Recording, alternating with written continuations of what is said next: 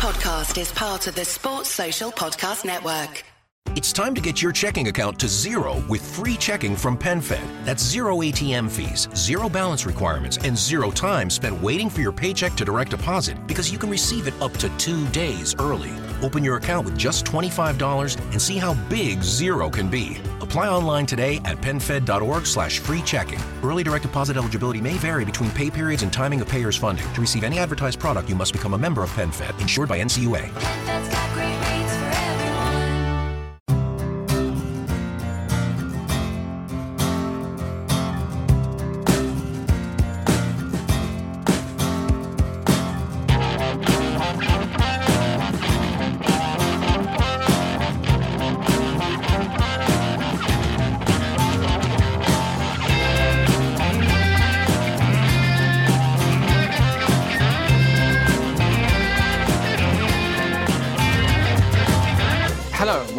To the Five Year Plan podcast. Hey, we're all going on tour. yes, we are. No, we're not. Um, it's pod 355, uh, and this is, I know. I know. They get one more every week. It is mad. Um, and this is the pod we're going to review Palace's 2 1 win in the Roy Hodgson derby at Craven Cottage over Fulham. To do that, I have returning to the podcast after a week away, and we missed him terribly. It's Kevin Day. How are you? Hello. Also on the podcast this week, it's Andy Street. How are you? I'm very well, JD. How are you? I'm good. You look uh, you look happy. Yeah, I, I got both of my kids to bed in fairly short order, which has never happened. So, yes, I'm full Good. of the joys of autumn. Wonderful. Sounds like your evening has been as organised as a Roy Hodgson performance. Uh, that didn't really work as a link. Um, also here. uh, Oh God! Um, this is what happens with evening podcasts. Uh, also here, it's Jesse Boyce. How are you? Good evening, JD, and everyone else. I'm good, actually. My preparation's not been Hodg- Hodgson-esque. It's been a little more Pardew, a bit more Maverick. um, not not really prepared on the audio front, but I can hear you now. Um, can you hear me, Clem Fandango? Yes, I mean to be honest, it's an improvement for being in the back of a taxi, and we made that work. So we will make this pod work. That was and the most making his- exciting pod that we've ever done. it was good. A lot of jeopardy on that pod. A lot Yeah. of jeopardy. Um, speaking of jeopardy, uh, Kevin's audio is it fixed? Are you back with us? Yes, I am. Fantastic. There we go. Good. We're all here. Um, what what drama? What drama on the FYP podcast? Um, can I get a drum roll for a random shout out to a patron, please?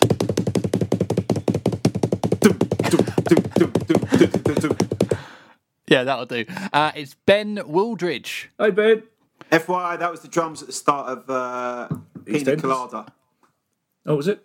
Yeah. Pina colada. The, the Sounded escape like song the end by, of- uh, what's his name? Holmes. No, it sounded more like the Duff Duffs at the end of hmm. EastEnders when there's been a drama. I'll be honest, I don't know a lot of drum in- intros, so they, they all sound pretty Okay. similar. Yeah. When there's been a drama like the Jeopardy in the back of the cab, apparently. what, what Jeopardy was there in the back of the cab? Well, we thought I was being kidnapped, didn't we, for a little while? yeah, that was we funny. it's Jeopardy for you. It's mildly hilarious for the rest of us. Was concerned. Uh, Anyway, shout out to Ben Waldridge, one of our patrons, legend. Uh, and you can join our Patreon and get all the rewards that entails, like the post match podcast, patron only merchandise, and access to the patron only WhatsApp club, which was very happy on Saturday after Palace's win at patreon.com forward slash FYP podcast. And lads, based on the last two games, um, I reckon you could probably put your mortgage on Palace throwing away a clean sheet in the last few minutes, uh, especially as I've got Tyrick Mitchell in my fantasy team. And speaking of mortgages, this week, we're delighted to be sponsored by Eternity Home Finance, a Croydon based Palace supporting, family run mortgage and protection advisors for a free consultation on anything to do with mortgages and property portfolios. Email info at eternityhomefinance.com and quote FYP. Uh, right, let's crack on with part one. We're going to talk about that win at Fulham. Kevin, it, it was it, the Brighton game the week before on the podcast was a frustrating one, and a lot of people fr- were frustrated with that performance. I think people were hoping for a reaction against Fulham, with the caveat being that it was only Fulham. But we saw that, and we saw many positives. The main one being a goal and a performance in general of Jairo Riedewald. How happy hmm. were you to see him get on the score sheet? Uh, Well, as happy as I was to see any Palace player get on the score sheet. Not quite as happy as John Curran of JCIS, who uh, looked like he was going to explode through WhatsApp. He was so happy at seeing a Palace midfield player get into into into the box. I think frustrating is the wrong word about the Brighton game. It's, that's that's a wild underestimation of how upset we were. We talked after the Man U game, if you remember, that you can have thirty percent of the possession and be really attacking, and then after the Brighton game, it showed you can have thirty percent of the possession and be absolutely shocking. And I think Roy listened to the criticism of Palace fans after that. I generally do think that. I think we played a little bit more on the front foot. Uh, even though we only had 32% possession again, we had more shots on target than in any other game under Roy Hodgson. And I think what was really interesting during the week, there was an interview with Jairo. I think it was on Palace TV, but there's an interview with Jairo where he, he referred to the Brighton game and said, We forgot to play football and we can't do that again. So I suspect that the players may have got into Roy and said, "Look, we can't, we can't play like that. We've, we're a good football inside. We hmm. need to play good football." And I thought we did play very good football. I thought Jairo was fantastic. I thought Nathaniel Klein, considering his first start in 17 months, gave us real balance because he got forward on the right hand side the way Mitchell got forward on the left hand side. But Jairo was the was the real plus. I think he looks like the sort of player that we suspected right from the start. He he could be, and, and we saw really good link up play for both goals. Really good open, you know, good football, open football, really good fun. You know, slightly the last minute was worse than it should have been. Not that I was watching it, I was boycotting it, but you know, checking tweets was more scary than it should have been. But that was that was the only real downside. I thought it was a thoroughly professional performance based on thirty minutes of highlights. It wa- absolutely it was, and, and and you know we've spoken about Jairo many times on this podcast and where he fits in and and wh- what his future is at Palace, and we've had many uh, tweets and questions about him. Ben Agboy Money, uh, apologies Ben again for getting your name wrong. I'm sure says um Jairo, wow, discuss what a revelation, and to think he was almost let go. Where do you see uh, Jesse Jairo now in this midfield, or or where do you see this Palace midfield shaping up with Jairo? Is is he a mainstay now for you in there? And obviously Luca played alongside him at the weekend, and I, and I thought had one of his better games. We talk about the midfield a lot. Where do you see it now shaping up with Jairo in there? pod bingo clacks on. We've said this before on the pod, but we always refer back to his Man City performance when he played defensive midfielder. That nil nil when uh, Yep. Mil- Milivojevic skied the penalty. That was the day when he came. He kind of had his best performance to date, and it still stands out as a great performance. I think you almost like forget that he is capable in midfield because he's had to fill in at left back last last season. You almost sort of that becomes a distant memory. So it's great to see him stepping up and just you know looking like he's worth his position there. Even is that the first time he's partnered Luca? Yeah. So Possibly, yeah. so probably uh, factored into that was the fact we were playing Fulham, and Roy felt that probably was slightly low, lower risk than other teams. Um, and then somebody was it on your pod last week? Was it Travis that talked about uh, the Norwich goal, like his kind of Cabaye esque kind of uh, running on, overlapping onto onto that assist that was McArthur at Norwich, but obviously Zaha on Saturday. So all encouraging signs. And there was a little I saw in the highlights just a reminder that he laid it into Mitchell on the overlap as well. Got got a shot off. So all encouraging signs really. Um, and his his passing stats are, are outrageous. I mean, it's not a lot to complain about there, is there? No, absolutely not. Which obviously makes a big change on uh, this podcast. Um, Andy Ben's right actually with, with the bit about we almost let him go. I think he nearly joined Swansea a year ago or eighteen months ago, possibly on was going to go on loan but didn't. I think he maybe turned down the move. I can't remember the, the exact details, but um, does it prove that you know we talk about Roy knows his teams and doesn't change his team very often? And I would argue is Jairo even a sort of a Roy player? But he's you know really given him a chance and, he, and he and he's and he's flourished. Does it prove that you know Roy can be a bit more adventurous with his lineup sometimes and give people opportunities? And and players like Jairo can take them. I think that's it's quite encouraging, isn't it?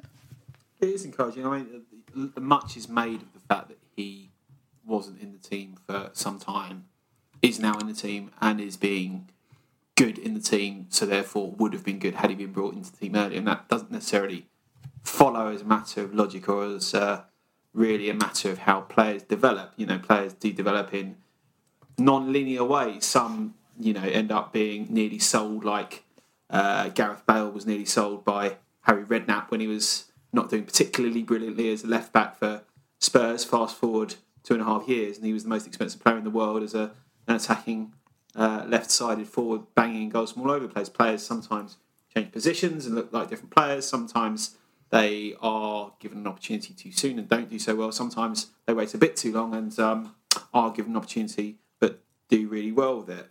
And yeah, it, it is encouraging to see him come into the team. I, I think sometimes the Hodgson being rigid thing is overdone.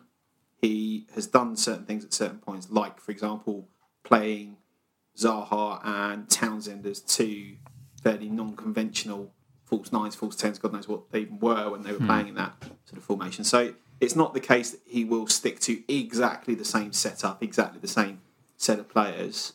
Um, one of the things that I think fans are sometimes frustrated about is the fact that risks aren't taken with snapping out of that shape when we do have the ball. And to see Jairo make the sort of run that he made for the goal was just fantastic. Just really good. You, you, you watch it back, and just all of a sudden he just sees that pocket of space in behind the front of defence, darts in, Wolf reads it.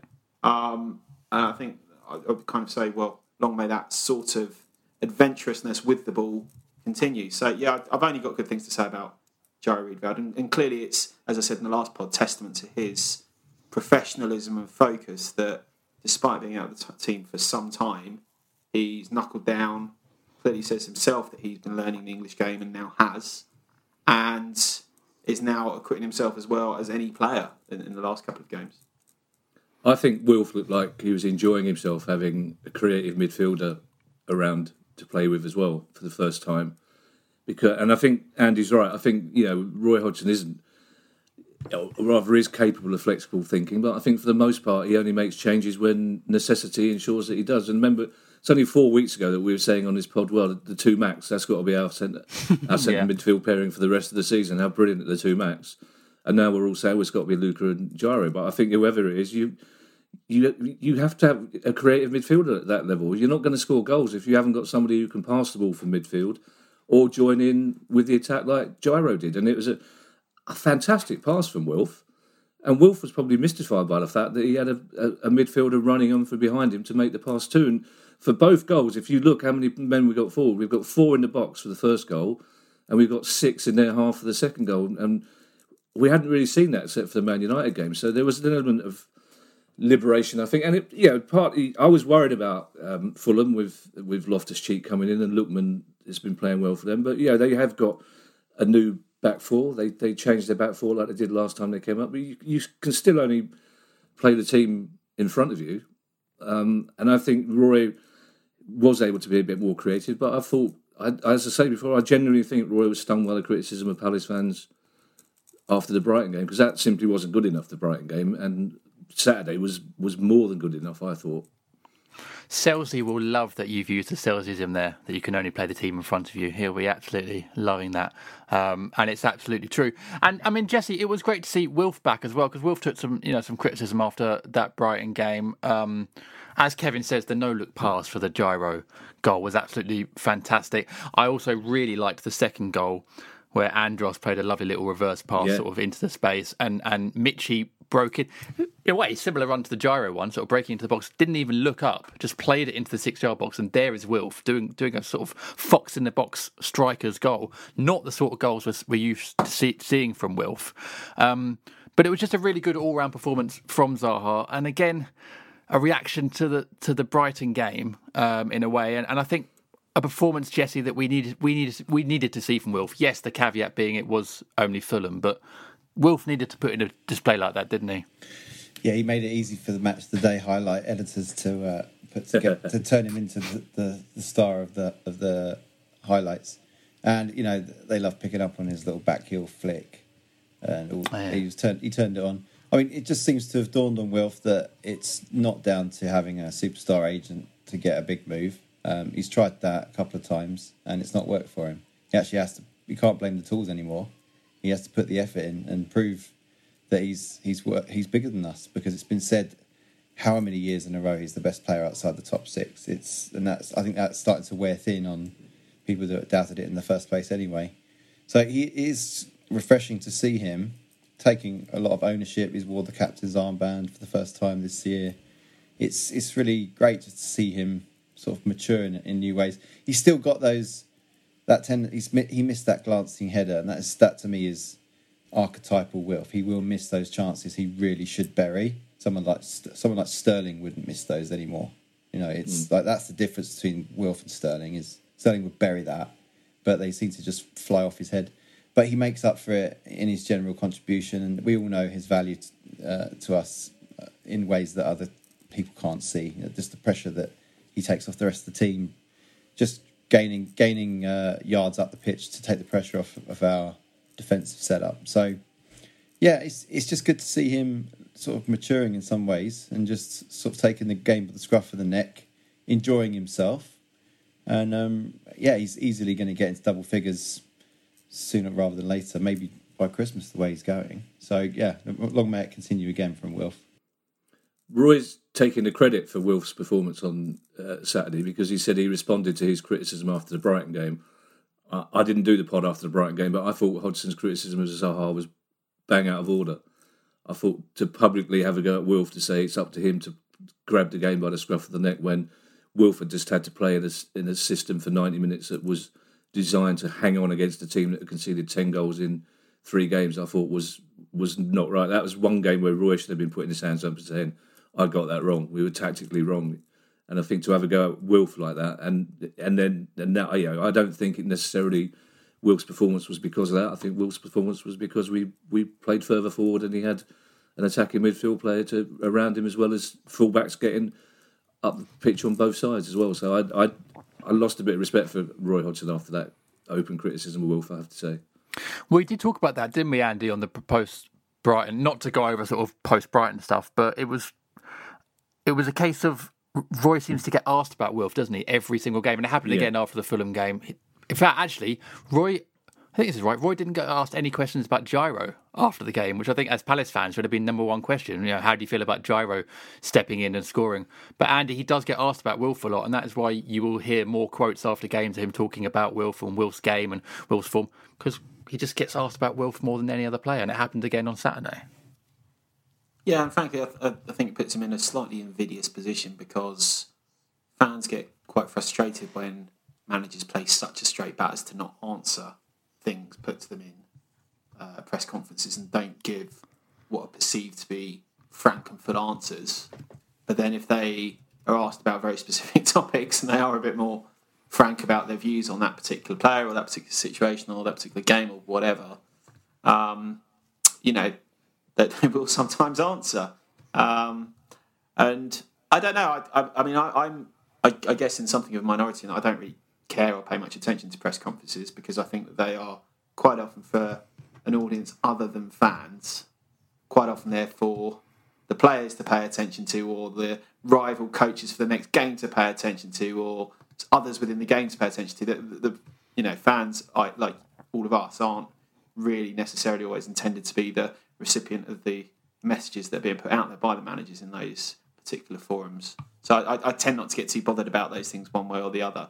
And I don't know. I, I think Hodgson is uh, an intelligent and diplomatic enough man not to think through what he's saying. So to the extent that he makes a pointed criticism or, or defence of a player or gives an opinion, it will probably be for a very specific purpose. um, invidious of an action or situation likely to arouse or That's incur resentment quid, or angers in others. Okay, cool. Yeah, I- that kind of makes sense, I guess. I'm uh, right. Now context. use it in a sentence. Andy is an invidious pod member. Um, does that work? I think it works. Um, Kevin, just a word then. We're talking about Wilf, and also I think a word for Andros Townsend, who was excellent again at the weekend. We talked about him being involved in the second goal. Um, has almost returned an attacking return in every game so far this season. And one of our listeners, Paul Deason, Hi, Paul. um, hi Paul, has said, "Are Andros and Wilf now in the form of their careers for Palace?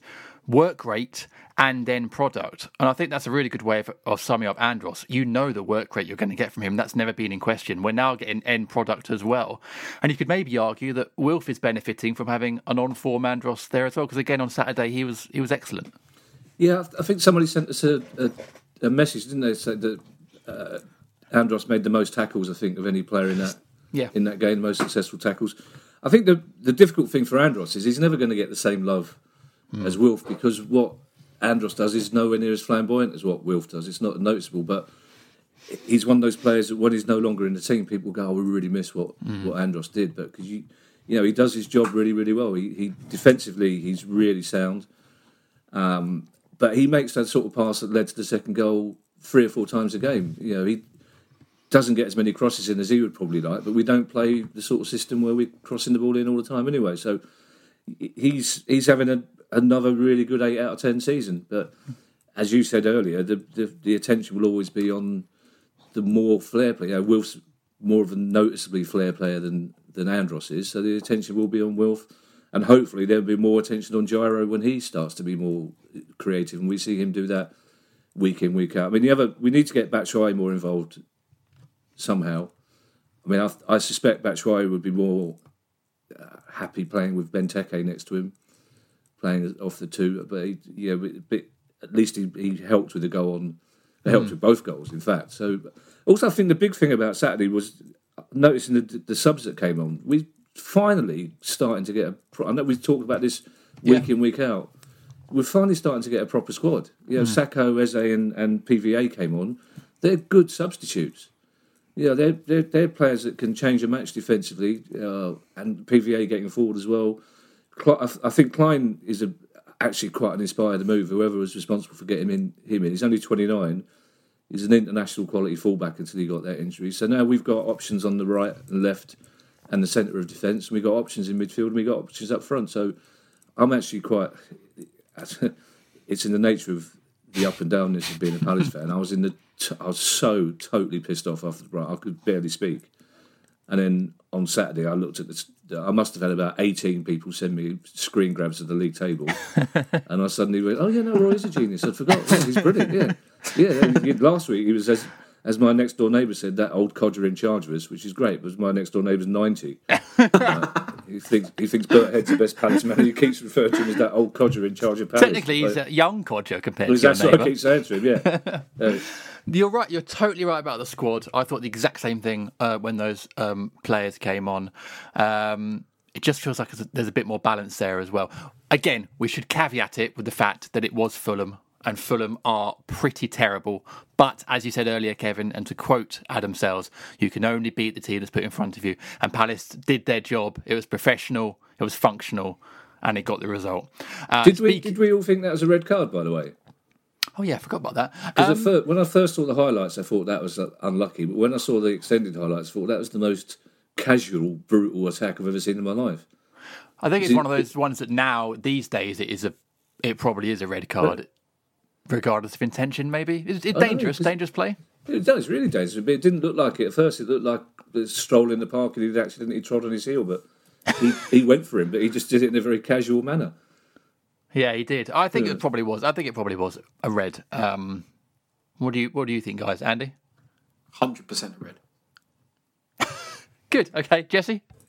Yeah, I think you, you got it right, Jim. They can't not give them now because they've set Yeah. they've set the precedent. And yeah, it's, uh, as Andros said today, the sort of it's sort of the game slightly unrecognisable. Um, but yeah, that's become that's become a standard red, a filthy red that was. Yeah, but it's, red. it's strange though because no Palace player reacted at all. Not even Eze, who was fouled. They all just they all just seem to fit. They seem mystified when the red when the ref and as soon as the ref looks at it, you go, well, he's going to be sent off, obviously. But Yeah. and I'm obviously I'm delighted he was sent off, but you know.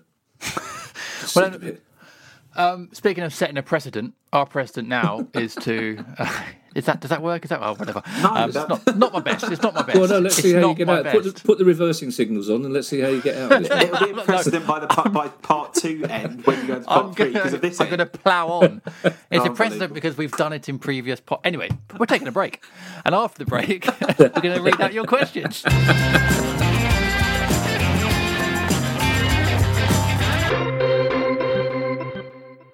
My brother in law died suddenly, and now my sister and her kids have to sell their home. That's why I told my husband we could not put off getting life insurance any longer. An agent offered us a 10 year, $500,000 policy for nearly $50 a month. Then we called SelectQuote. SelectQuote found us identical coverage for only $19 a month, a savings of $369 a year. Whether you need a $500,000 policy or a $5 million policy, Select Quote could save you more than 50% on term life insurance. For your free quote, go to selectquote.com. Selectquote.com. That's selectquote.com. Select Quote. We shop, you save. Full details on example policies at selectquote.com slash commercials.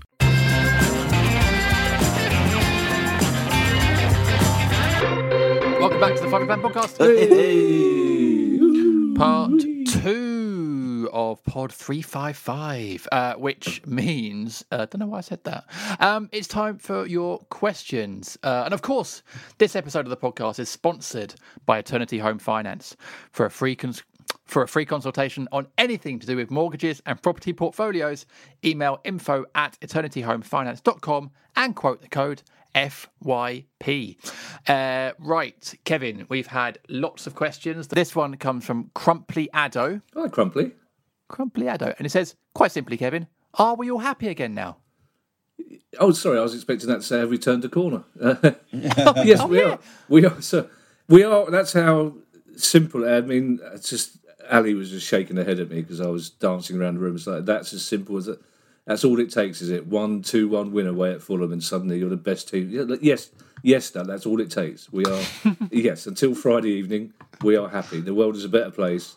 Sundays are just better, aren't they? When you've when you've won the day Absolutely. before, you can read the papers, you can watch the, all the highlights. It's brilliant. You can hope that other teams get battered. It's great. Um, and we have actually haven't had any questions from anyone asking, have we turned the corner? So I'm just going to ask you now, Kevin, flat out, have we turned the corner? One hundred percent. Yes, we've turned that corner. we are on the home run to a European tour, mate. Excellent. Excellent. Um, next question here is from Kieron Ramdua. Hi, Kieran. Hi, Kieran. Kieran Ramdua. I'll go to Andy for this one. Um, Andy says, um, People seem to forget in the game that Lookman hit the post twice.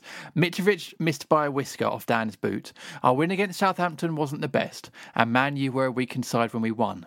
Does our points tally currently flatter us a bit too much? That's and should we be more concerned going forward? It's more of a Kevin question, this, isn't it? But I'll, I'll, um, I'll go to Andy. What do you reckon? Well, I'm contractually bound not to mention expected goals following the marathon march. so I'm not going to do so. uh, uh, I would say, on the balance of play, Palace deserved to win on Saturday. They created better chances, and even despite that particular facet, I mean, they there were just more opportunities that, that could have led to clear cut chances that, that Palace had that Fulham didn't. I, I think you'd be hard pressed to watch that game back, and notwithstanding the two hittings of the post to say that Palace didn't deserve to win that game of football. Um, similarly, you know, I, I, I, I struggle to see how anyone could maintain a credible argument that because Man United weren't particularly good in the game where Palace were, that that result could somehow in any way flatter Palace. Um, I think what you know you'll get with Palace, you do generally get. They are very compact defensively. There's not a lot of space between midfield and defence, as some of the halftime analysis showed on Saturday. And they will try to spring quick counter attacks on you. And when that doesn't work, it looks absolutely horrendous, as in the Brighton game where the ball didn't stick with anyone. There were no meaningful attacks. It, it can look really, really, really bad when it doesn't come off. When it does, as against Man United and to a slightly lesser extent, but still to an extent against Fulham, um, that they look like a you know a credible, good attacking threat. Palace. So no, I, I, I think it's a little bit harsh. I think you're talking about top level Premier League football teams where even the teams that go down have good footballers. You know, even Fulham, who look fairly certain to go down based on what we've seen so far, have some exceptional players in their squads that would, Palace would probably still be happy having. So you're not talking about Palace playing against Mansfield reserves or something like that. So any any team that you come up against they're going to create chances, and you're not going to beat every team five 0 without them having any form of opportunities whatsoever. So I, I I think it's a little bit harsh. If I'm honest. Also, I thought it was really interesting Scott Parker's frustration at the end, talking about them hitting the post twice. He's talking about the Cairney goal because he said that's what he told his players to do. He said that's What, to how score you beat. world class goals What's from 30 smash yards? it in the top time? corner? Yeah, that's that, that's what he said. He said I, I I told him to shoot as often as possible. He said because against his Palace team you're playing against, he used the word wall and he used the word block. He said if you if they uh, if you've got the ball for longer than three seconds, you can't get behind them. They will get they will get in front of you. You can't get behind them. He said the way to beat this team is to, is to shoot from outside the box as often as possible. And he was quite furious that they hadn't done that more often. And that's again, you you mentioned you know press conferences and post match interviews not being for fans. You kind of hope that Roy would have been paying attention to that because they could have scored. I mean, Kieran's right; they could have scored those goals, and it might have made it a different game. But it's also quite encouraging to hear Scott Parker say, "This is a very, very difficult team to play against, a very difficult team to score against, and that's one way to do it." You know, and, and luckily we've got a good enough goalkeeper, and Fulham's posts obviously a bit wider than most, and it, it didn't quite work. But I thought that was interesting that he'd that's how he told his team they could they can beat Palace, and, and hmm. almost admitting that he didn't have the players to do it to do it otherwise. But Street is quite right. I mean, even if Fulham go down, yeah, they, they've still got Ruben Loftus Cheek, they've still got Lookman, they've still got a couple of other players who will be in the Premier League next season. So they're not, you know, Norwich last season were essentially a championship team. They decided to stay a championship team for the season and take the parachute money and go down again. Fulham haven't done that. Fulham have brought players in. And hmm. they're they're a useful side, and they played really well against Sheffield United as well. They should have beaten Sheffield United the week before, and they hmm. would have come into that game with a lot of a lot of confidence. Because how many times in the past, uh, you know, I've said to mates who are Fulham fans, "Look, if you haven't won by the time you play Palace, good luck, fill your boots because you probably will. So, you know, I thought I thought we we probably deserve more credit for that than some. Yeah, there, there's there are always going to be Palace fans who are not fans of Roy who will look for excuses. But we could have won the Everton game if you if you want to look for excuses. We could still have won the Brighton game if if you know the, the pass. You know, he, Jairo played that pass a second earlier. So you know you could argue we could have had more points rather than less. Well, I mean Fewer. that that um fewer. Thank you. Um, that um, it's interesting when you hear opposition managers talk about Palace because if you did an average of the phrases they use and things they say, that they, they they nearly always come back to how difficult Palace are to break down and play against. So you know you can learn a lot actually or, or about your own team from the way other people talk about you. And you're, you're right, Scott Parker said the same thing, and managers say it a lot. Just going back to that points tally, Jesse, it is ten points now from six, which obviously, as Kevin says, puts us in fifth. Um, and actually, going back through the games, I don't think it's an unfair tally for us to have. We could have beaten, Ever- you know, Everton or got something from that game. Very unlucky. Brighton game on another day could have got something from it. Yes, Chelsea. Obviously, we were we were turned over. The Man United game. You know, you'd be happy with a draw, got a win. Southampton, fair enough. Fulham, you'd look for a win. I don't think 10 from 6 at this point is unfair. And if you level that out across the season, 62 points or something like 59, 62 points, which obviously is a, uh, you know, a decent top 10 finish. I think, Jesse, we're, we're about where we should be at the moment, aren't we?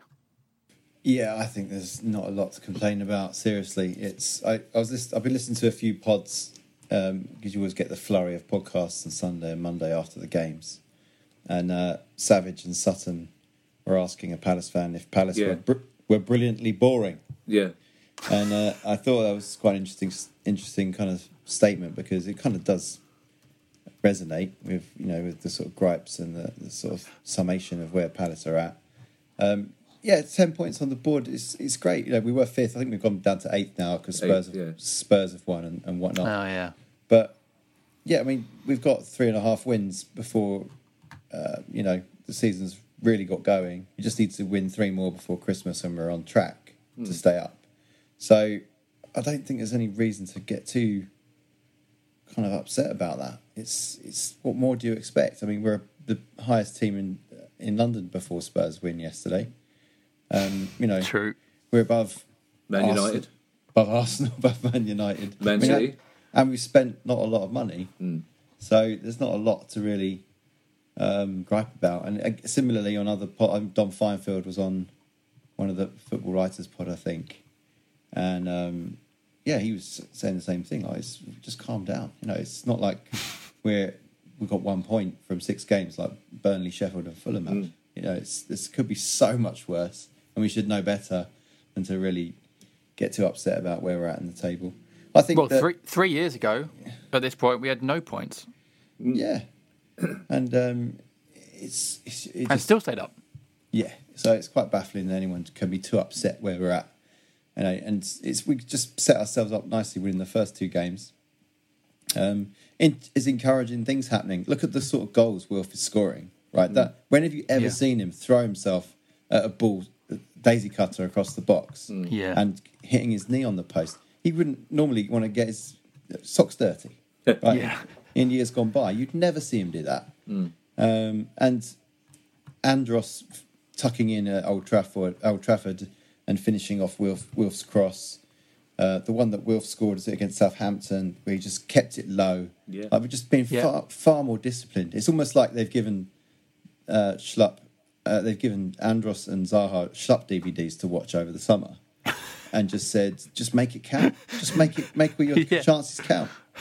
And you know, so there's there's things happening that weren't previously happening. Like how many times did you see balls skim across the six yard box and Benteke and Ayew nowhere near it? Yeah, yeah, for about yeah, three it's true. years. Yeah. And now, Yeah. now you're seeing Andros and Zaha get on the end of things. So Yeah. come on, there's a lot more we could we could be worried about. Especially, you know, we're not in Fulham's situation, are we? Coming back to your point, JD, about um, Scott Parker preparing for the Palace game, I don't think the one thing they wouldn't have prepared for all week was the fact that we would suddenly, out of nowhere, release one of our midfield players to get into the box.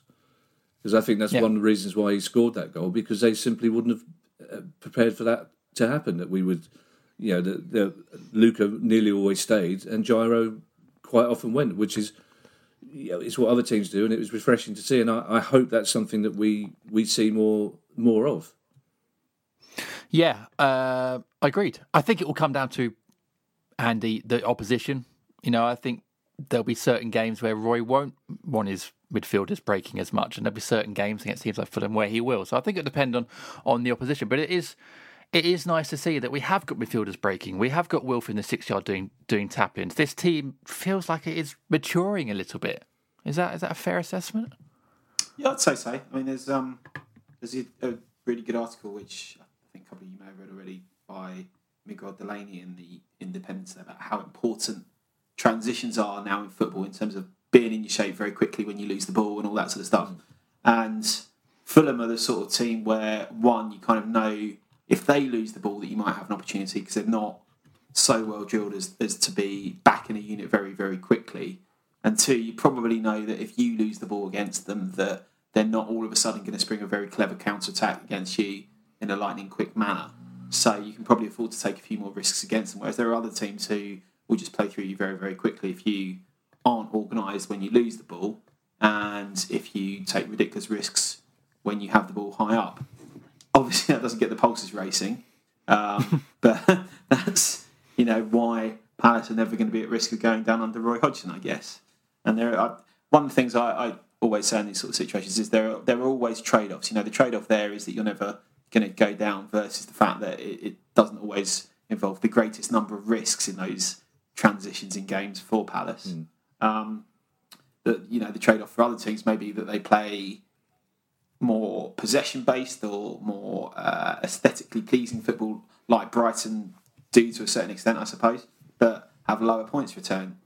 Um, yes, I, you know, I, I think it's very easy over the number of games that we've had so far to say, oh, well, we're, we're maturing as a team. There's not been that many matches so far. So I think it's only once you played, you know, 12, 18, 24 matches that you can see what's starting to be established in terms of the patterns of play, the mix of players in the different areas of the pitch, um, the ability to carve out chances. It, it's great where we are so far, but we've not played Liverpool home or away. We've not played Manchester City home or away. We've not played Tottenham home or away. Uh, once we're starting to play some of those really good teams home and away, obviously this, the league table starts shaping up a slightly different way, and fans' frustration may grow a little bit when that similar uh, risk aversion, I suppose, rears its head again. Um, look, I, I- I think we're not going to be down near the bottom. It's a good points return so far, and I, I wouldn't ex- I, I wouldn't be expect much more than for us to continue grinding out results, getting you know more wins, more draws against the inferior teams in the division as, as the weeks wear on. JD, have you ever noticed that when you ask Streety a question, you tend to get really nervous by the end of it? Do, you- do I? Yeah, you, you ask you ask a question, and you realise that you can't predict with any certainty what sort of response you're going to get. It's more because I'm worried he's going to bill me for his response straight after the podcast. but um, That's because I did no, the politician thing of not answering his question directly because it would be one sentence, and instead deciding to freeform jazz it's nice though. I'd Those have do where like you do an, an answer it. avant-garde abstract of, of a few opinions, like a brush here, a brush there. You and avant-garde, not two words I'd ever associate. But um, it was a good answer, and thank you very much for not doing the lawyer one-word answer because that is incredibly annoying. Yes. Um, let's move on to a question from Hadley C. Smith. Hi, Uh, Hadley. Hadley. Uh, Kevin, I come to you for this one. This is quite a straightforward one. Who starts when both fit, Klein or Ward? I, I, I suspect Klein actually. Um, I, Wardy wasn't even in the, on the bench, was he on Saturday? I think he was injured. I think he was Uh, injured. Well, the, the trouble is in the current climate, every time that happens, you know, there's speculation that well, he Yeah. was at fault for the Brighton goal, or he's in isolation. So you, you don't. I, I think Klein, and I, I was really impressed with with Klein on Saturday. Like I say, I thought he gave us a, a balance. He, it's good to see both fullbacks getting forward and, and joining in.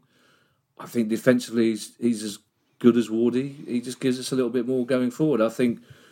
I think the more interesting question is probably what happens when PVA's fully fit because Mitchell hasn't done anything to deserve being dropped. But I, I suspect PVA will will be in the team, and then that, know, all that pre-season optimism saying well, we're going to have Ferguson on one side and Mitchell on the other, when suddenly we'll have two 29 year olds uh, playing at fullback. But I, that wouldn't bother me to be perfectly honest. I think any mix of those four, I, I think Joel Ward's always known that when we get better players in, he's going to go. He's going to go. He's back to the bench. He's had a really good run in the in the team, and I think he knows himself that he's a squad player rather than a, a first team player. He's not let anybody. That's a terrible cliche. I know he's not let anybody down.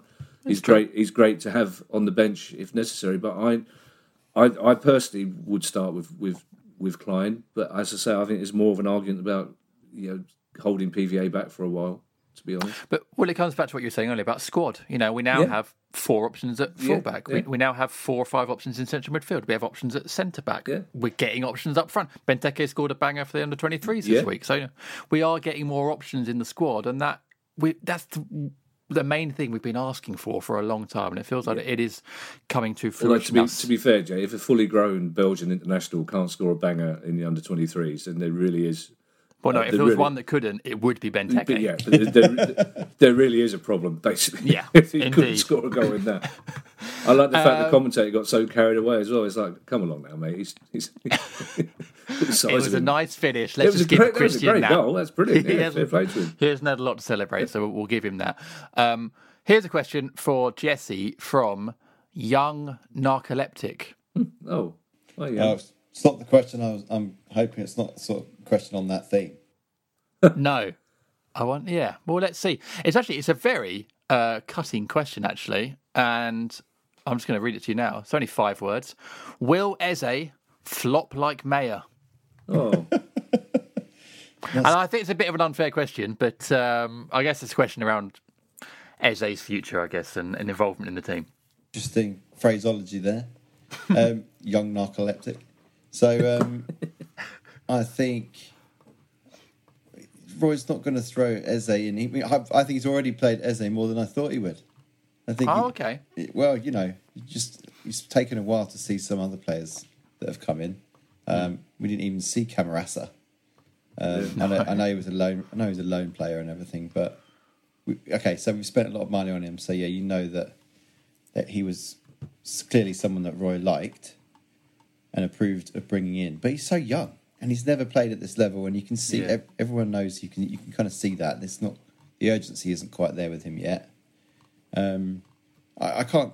I, I think it's the other way around with Meyer. It didn't feel like that had Roy's approval. I doubt, doubt Roy had ever seen him play. Um, and he was thrust upon him, and it was he was a free agent, therefore there was no fee, and therefore it looked good on paper.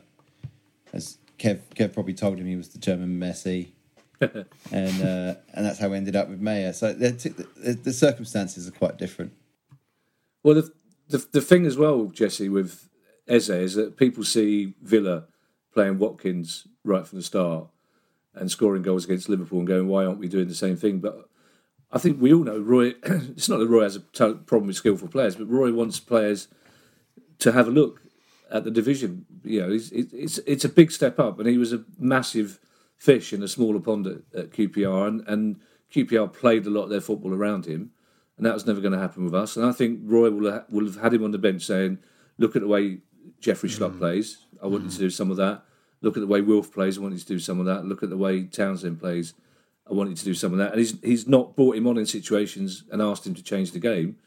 Mm. So I, I agree with Jesse. I I didn't think for for one moment he would put him s- straight in. I still hope that Roy plays him as a more attacking, potent force, but uh, yeah, he's. It comes back to that squad question. He's a really, really good player, and we've got him up our sleeve in situations where I, I did wonder whether he might have tried to start him against Fulham because you think, well, that's essentially the level that Eze's been playing against for two seasons, and if ever he's going to shine. But then, what would be the point of him coming on against Fulham, playing really, really well, and then we all expect him to do the same against Wolves, against Man City, and then he can't do it. So, I think he's being managed very savvily at, at the moment, to be perfectly honest. I think Andy, we will. I'm fairly confident we will see way more of Eze than we've seen of Meyer Yeah. over the last two years. I think the club see him differently. I think Roy sees him differently, and I think, as Kevin says, he's being managed at the moment. He's a young lad with no experience of this top flight. Oh, I mean, incredibly talented. You can see that from the cameos he's done already. The way he uses the ball, very, very talented. Um, and I think it will be a gradual introduction into the team, and he will be asked to play slightly different roles, as Kevin says, like like Schluppy. Look at the way Schluppy has developed. Look at the way Wilf has developed his defensive side as well. He'll be asked to be doing that, but I think actually there is a long term plan for him at this club, and I think we'll see more of him. So I, I think I think there's there's a bigger plan for Eze, isn't there? Well, I mean, he's, he's, he's already played in five out of six games. He's played. I just checked while you, the others were talking. He's played 204 minutes out of 540 Oh, plus, wow. plus injury time. So that's even being generous for stoppage time. You'd probably be talking about a third of the minutes that we played so far, maybe a little bit more. Um, so it's not like you know you're not talking about a couple of five minutes here and there on a token basis. He he looks fantastic, but raw. Um, and there are you know certain aspects that he's going to have to learn on the job because breaking down Premier League defences is a completely different kettle of fish to breaking down Championship defences. Um, and he's not akin to a Watkins. Watkins is very much you know an out and out nine. Eze is going to you know probably play floating roles and sometimes play as a ten, sometimes an outside left, sometimes an outside right, sometimes I guess as an auxiliary striker. But it's not like where you're just going to plonk him in the middle like Watkins will be for Villa to a certain extent.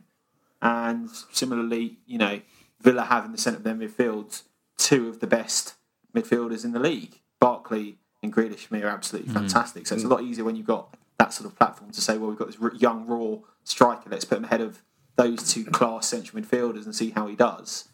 Um, our midfield is obviously, as we all know, a lot more workmanlike than, than Ross Barkley and um, and Jack Grealish. Uh, unfortunately, I suppose we'd probably would love to see them playing in our midfield. but I, yeah, I, I, think we're talking about a very different situation from some of the, the previous signings that I don't think perhaps Roy Hodgson ever thought were quite up to task. I, I don't think that's consistent with anything that he said of Eze, um, how Eze's equipped himself so far, or the fact that Eze's continuing to get back on the pitch. If Roy had thought that Eze was letting him down, he wouldn't keep on bringing him on or, or you know, having him feature in matches. Absolutely right. Um, okay, well, look, let's move on to part three. Thank you all for your questions. Uh, some good ones in there. Uh, and part three is a preview of a Friday night game. It's going to creep up very quickly on us. Uh, it's against Wolves, so join us in a bit.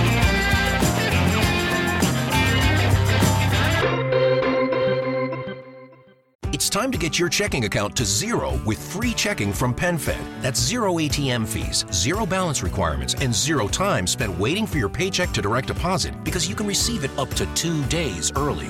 Open your account with just $25 and see how big zero can be. Apply online today at penfed.org slash free checking. Early direct deposit eligibility may vary between pay periods and timing of payer's funding. To receive any advertised product, you must become a member of PenFed, insured by NCUA.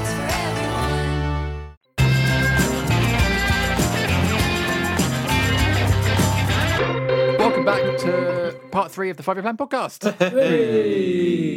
Uh, sponsored this week by Eternity Home Finance. For a free consultation on anything to do with mortgages and property portfolios, email info at eternityhomefinance.com and quote the code FYP.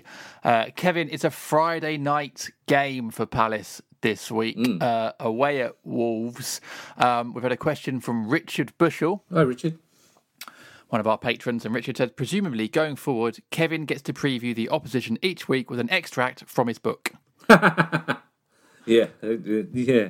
Well, I get to preview their history each week with an extract, but I'm, Yeah. not, I'm not sure whether several paragraphs on me and Steve Ball not being able to understand each other uh, are actually good preparation for this game on Friday night. As I, I was really disappointed watching the Wolves Newcastle game on on Sunday.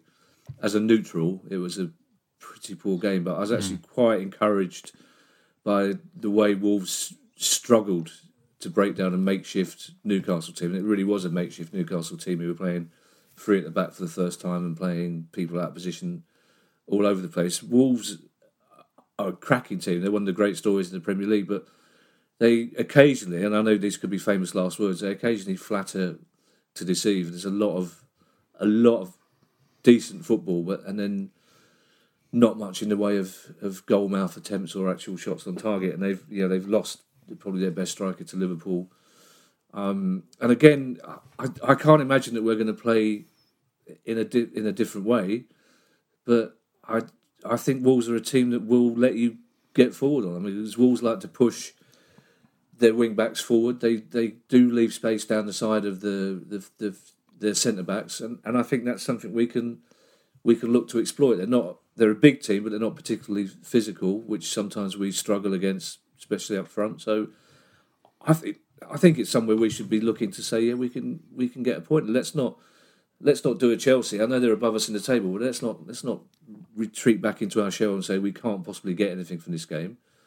Let's hmm. let's try and win it and, and put them on the on the back foot. I mean, their keeper will be having a slight confidence crisis, I imagine, after his terrible howl of the Newcastle's equaliser. Um, that's a proper seventies word, isn't it? It's a terrible howler. uh, but I, I, yeah, I, I think they are a team that let you play football, and we're a team that can play football. And I, I think, like I say, down the down the right hand side, I think we can we can get at them. And I just I hope that we go into it with a bit of confidence in that away. And uh, again, you know, away games seem to be a little bit easier without the without the crowd there. There's there's that less of an intimidating factor.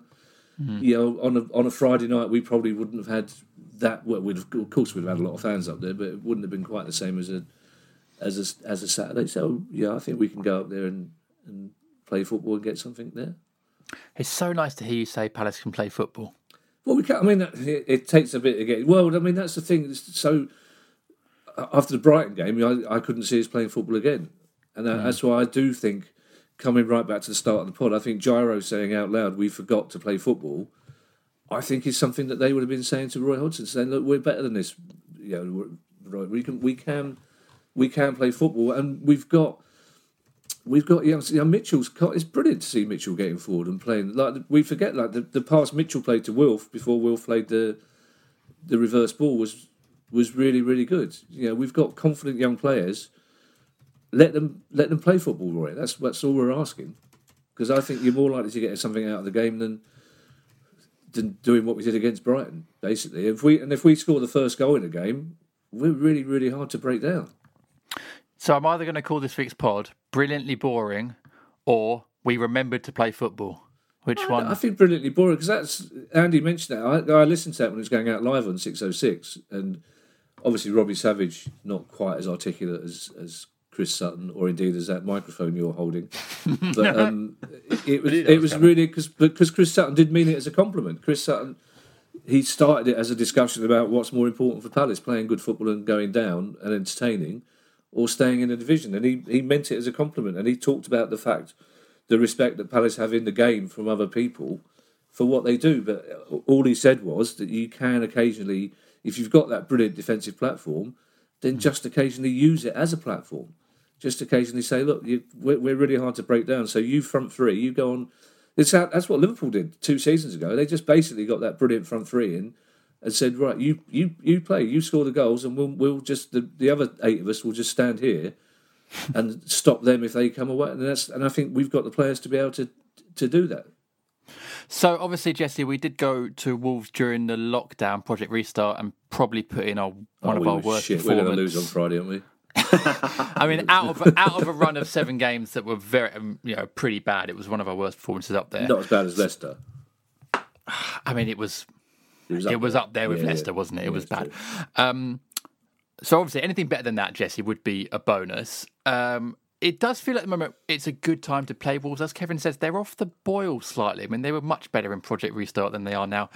H- Jimenez hasn't actually had a shot in the box in the last two games, although actually weirdly has scored two goals, both from outside the box. One a very lucky deflection at Wolves, the other one against Newcastle could have been better goalkeeping. But he's certainly not having the attacking returns inside the box that he is used to.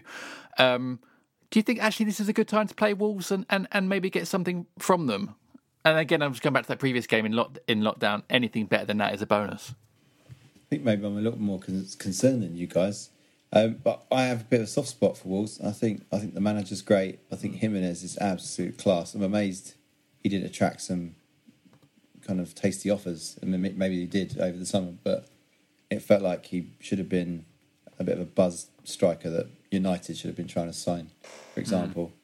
He's just, you know, he scored. I think he scored one in two last year, and they had such an amazing season. They got so far in the Europa League with that ridiculous fixture list, hmm. and yet Yeah. still were contesting Europe right to the end as well in the league.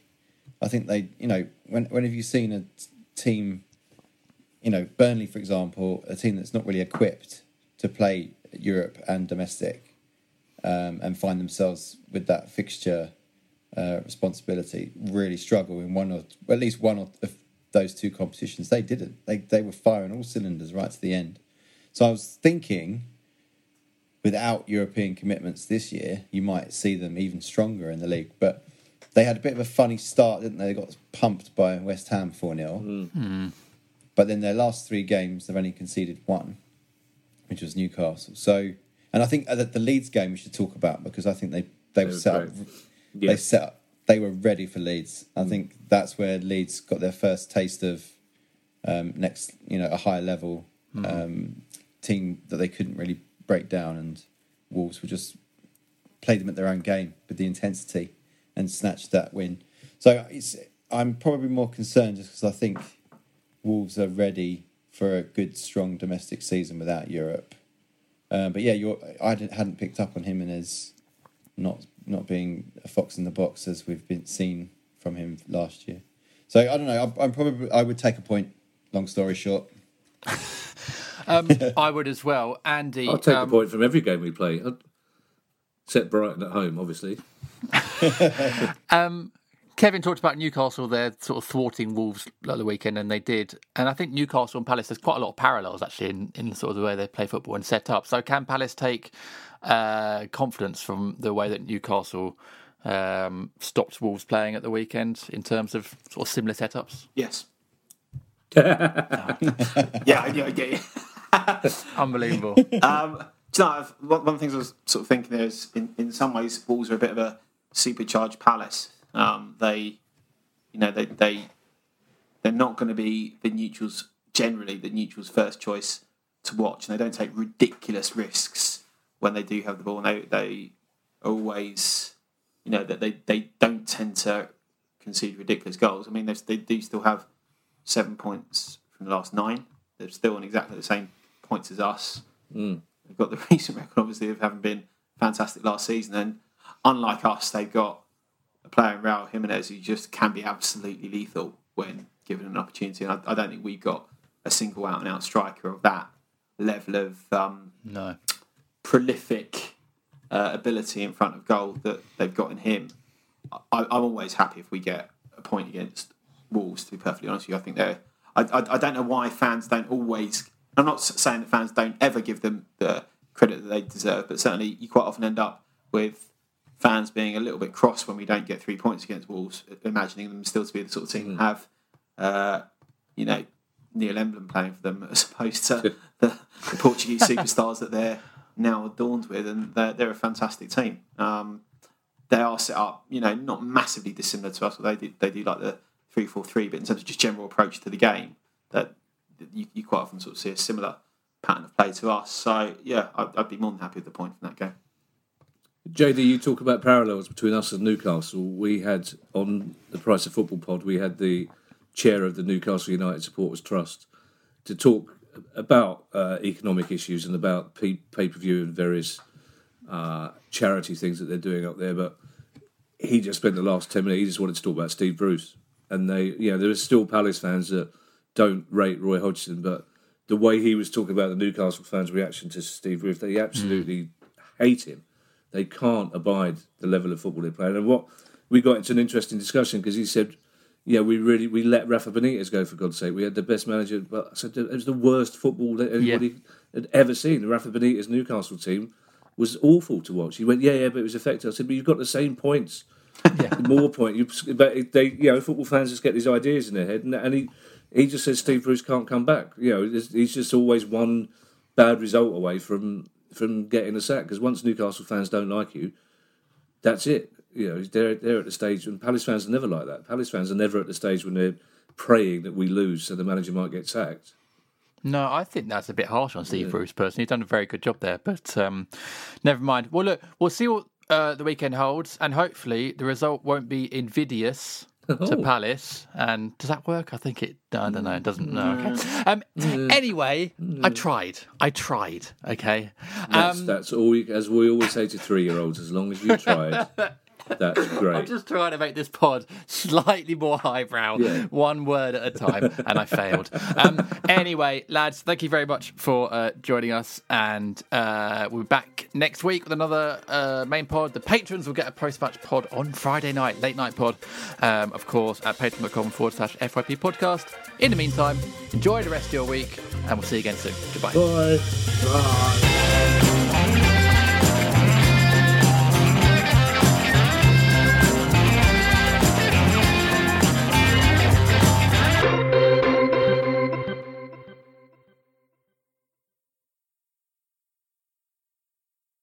It's time to get your checking account to zero with free checking from PenFed. That's zero ATM fees, zero balance requirements, and zero time spent waiting for your paycheck to direct deposit because you can receive it up to two days early. Open your account with just $25 and see how big zero can be. Apply online today at penfed.org slash free checking. Early direct deposit eligibility may vary between pay periods and timing of payer's funding. To receive any advertised product, you must become a member of PenFed, insured by NCUA. Sports Social Podcast Network.